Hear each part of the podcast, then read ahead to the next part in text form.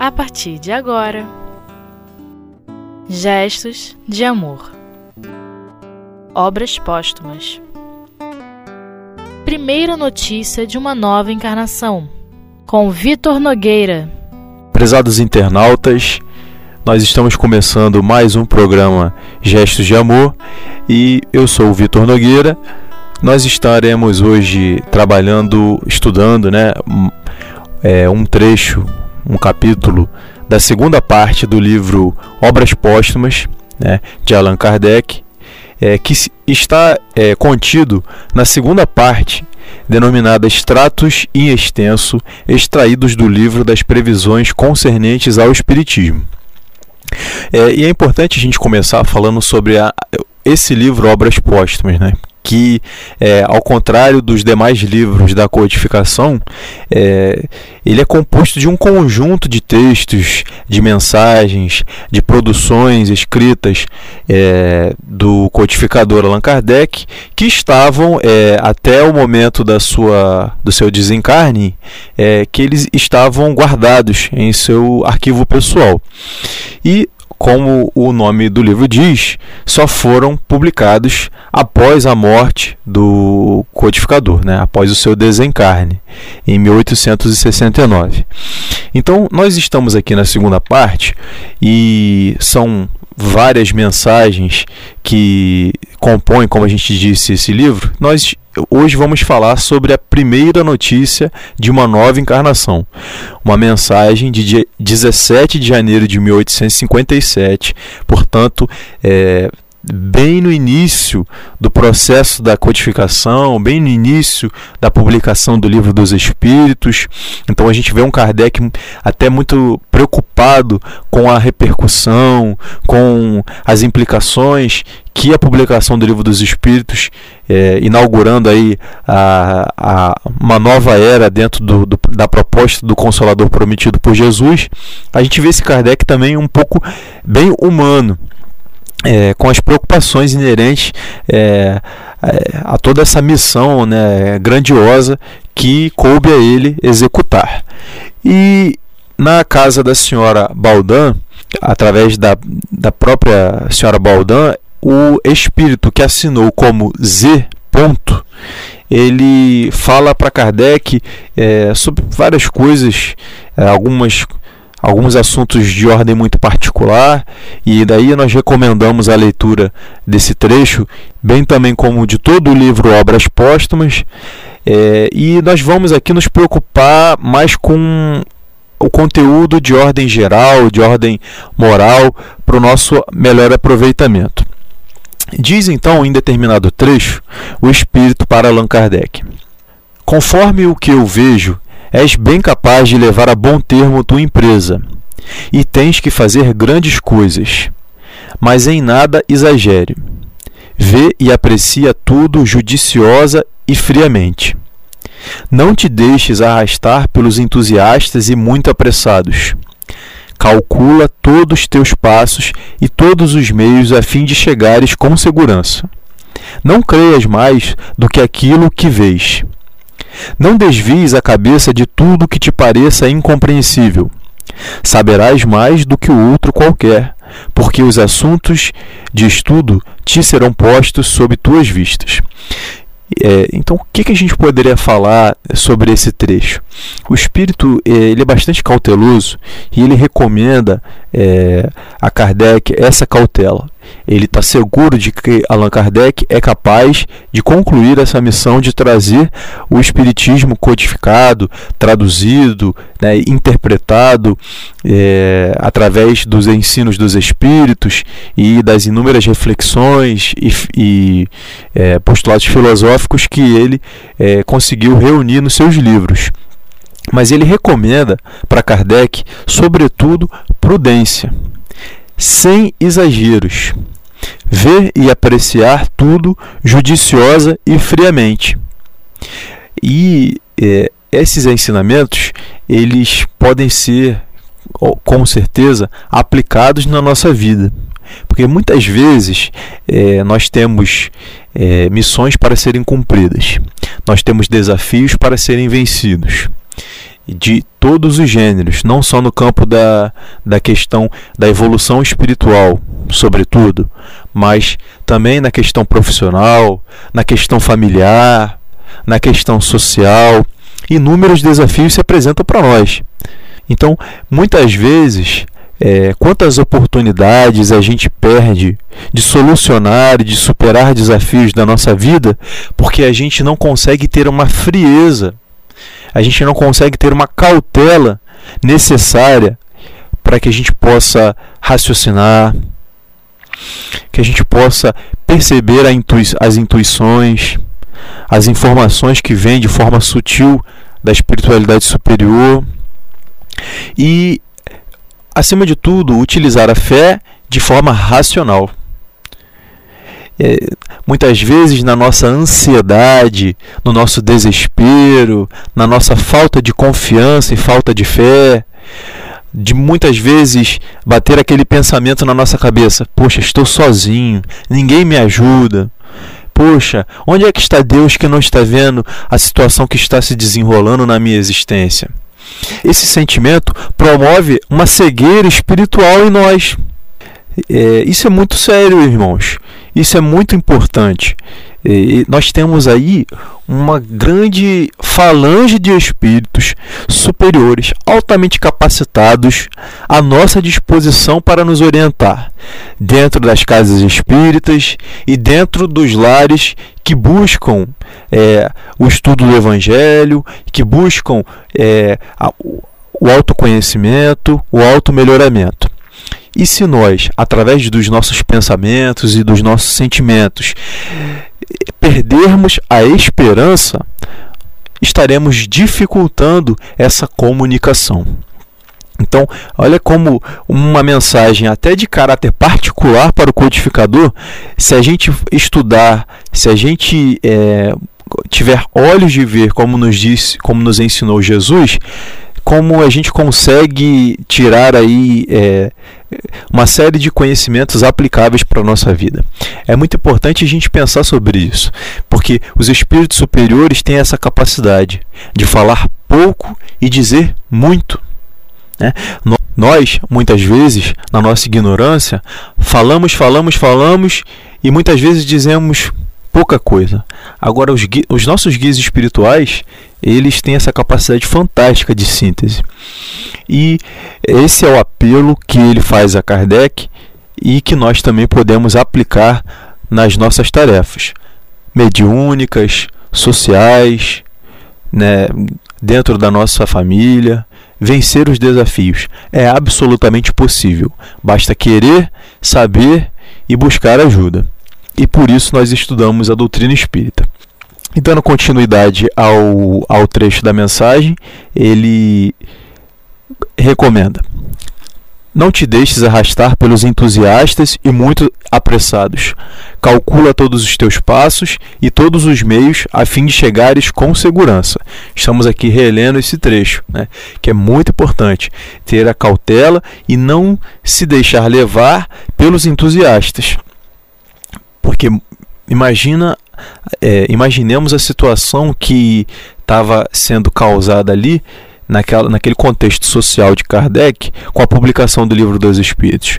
É, imagina com, como foi a repercussão tanto da esfera material da sociedade onde ele estava encarnado, quanto também do plano espiritual. É, é muito natural que isso tenha acontecido, porque quando novos conhecimentos, novas revelações vêm à tona, elas promovem realmente mudanças e promovem também o incômodo das pessoas que querem permanecer acomodadas. Então, é, desagradou os acomodados e também é, causou de uma certa maneira euforia nos naqueles que estavam tomando conhecimento daquele conteúdo. Porém, a euforia, como dissemos, ela causa impeditivos na prudência. Então, é importante a gente saber equilibrar todo esse processo, equilibrar é, como Kardec soube fazer. Né? Inúmeras cartas, inúmeras correspondências ele recebeu. Então, é, ele precisava realmente de buscar esse equilíbrio consultando o plano espiritual. E é muito, e é muito natural que isso tenha ocorrido. Mas não é só isso que o Espírito fala para Allan Kardec. Ele diz muitas outras coisas. E para continuarmos o nosso estudo, a gente vai dar uma breve pausa e daqui a pouco a gente volta.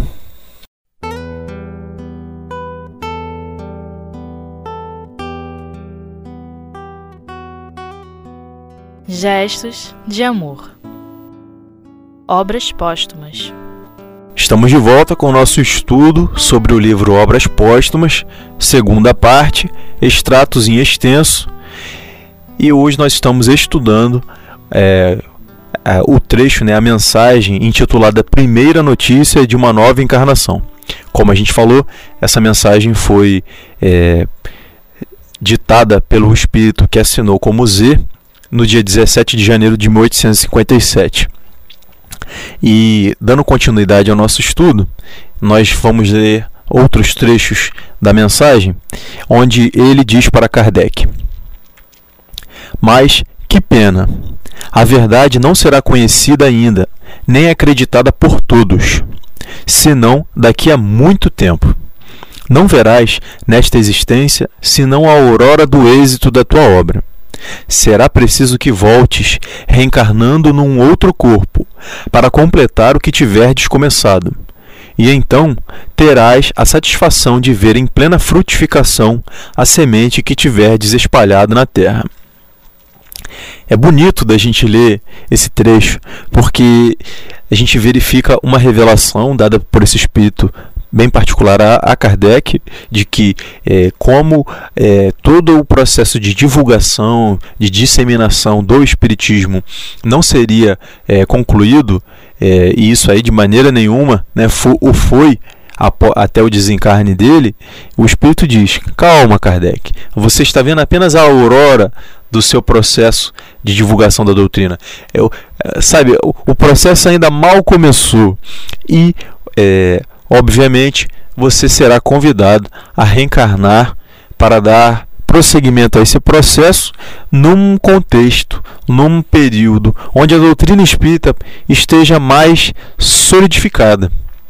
É, e, e, é muito natural a gente pensar assim, porque a reencarnação é um dos pressupostos básicos da doutrina espírita. E, dentro, e ela, como nós não conseguimos fazer. É, todo o nosso processo evolutivo numa única existência, Kardec também, é, a sua missão não se limitou apenas àquela existência física, foi apenas o ponto de partida, apenas o, um grande início, convenhamos, né? É, internauta, um grande início, mas é, foi apenas o ponto de partida para é, a terceira revelação, para o consolador prometido por Jesus.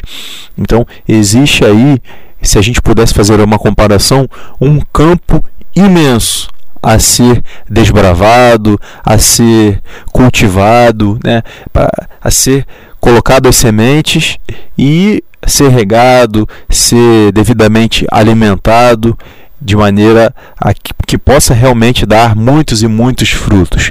Esse campo, meus amigos, é o nosso planeta.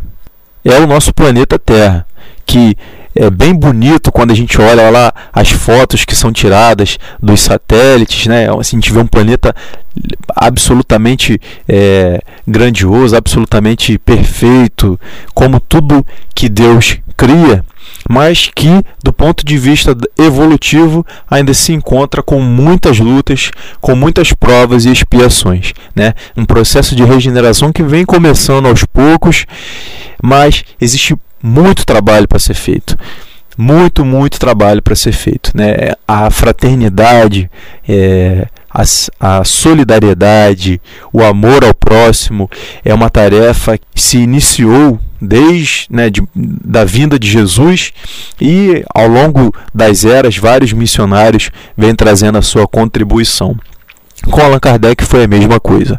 Veja bem, queridos é, internautas, nós estamos dizendo aqui que Kardec será o salvador do mundo, mas um grande trabalhador, uma grande mente a orientar outras mentes nesse processo, que é a doutrina espírita, é, de trazer essa mensagem de Jesus mais clara e, acima de tudo, fazer com que a gente olhe para dentro de si, fazer com que a gente busque desenvolver as potências que temos, a herança divina. E esse processo, embora muitas vezes seja doloroso, ele também é muito prazeroso, porque descobrir a centelha divina dentro de nós abre para os nossos olhos, para, o nossa, para a nossa mente, caminhos e possibilidades infinitos. Dando prosseguimento, ele diz a Kardec: Terás invejosos e ciumentos que procurarão denegrir-te e fazer-te oposição. Não desanimes. Não te preocupes com o que digam ou façam contra ti. Prossegue na tua obra. Trabalha sempre para o progresso da humanidade e serás sustentado pelos bons espíritos, enquanto perseverares no bom caminho. Lembras-te de que há um ano prometi minha amizade àqueles que, durante o ano, tivessem sido corretos em toda a sua conduta? Pois bem, declaro que tu és um dos que escolhi entre todos, teu amigo que te ama e te protege, Z. Muito bonito e consolador esse trecho final da mensagem, né?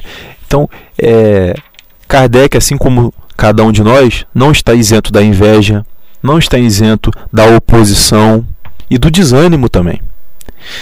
Como falávamos no bloco anterior, o conhecimento da doutrina espírita causou oposição de inúmeras, de inúmeras formas, de inúmeras frentes. Né? E Kardec soube conduzir o seu trabalho com muita firmeza, com muita seriedade e, acima de tudo, com muita humildade. Porque, embora toda essa oposição tenha ocorrido, ele, no seu processo de divulgação da doutrina, ele deixou bem claro que o Espiritismo não era a porta única de salvação, mas sim a caridade, a principal alavanca que iria nos erguer do nosso, em nosso processo evolutivo. Então, o Espiritismo traz para a gente uma proposta libertadora de caridade, de humildade, de amor ao próximo. Todos aqueles que praticam essa lei, que praticam essas máximas, embora sejam espíritas ou não espíritas, estão no caminho correto. Por isso, é, e é muito interessante, pegando um trecho uma, um, um, texto do próprio Kardec no Evangelho segundo o Espiritismo, no capítulo 15, Fora da Caridade na Salvação, ele é muito claro quando ele diz que a verdade absoluta somente é partilhada pelos espíritos de ordem pura.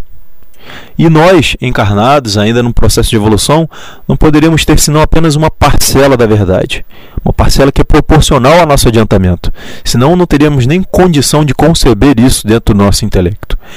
Então, com a parcela de verdade que nós temos, com os conhecimentos que já possuímos, que já agregamos através do nosso processo evolutivo, que possamos saber usar essa parcela, que possamos saber bem aproveitar todos os conteúdos que foram trazidos por Jesus, que foram explicados, interpretados de forma muito humilde e racional pelo nosso querido codificador.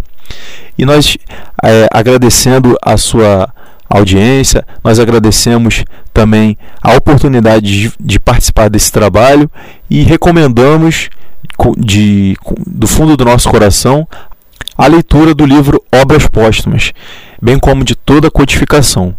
É, vale a pena e o estudo nos causa assim uma transformação, uma nos traz muita esperança de que é possível sim crescer e nos desenvolver ao longo, a cada dia das nossas existências. Um grande abraço e até a próxima.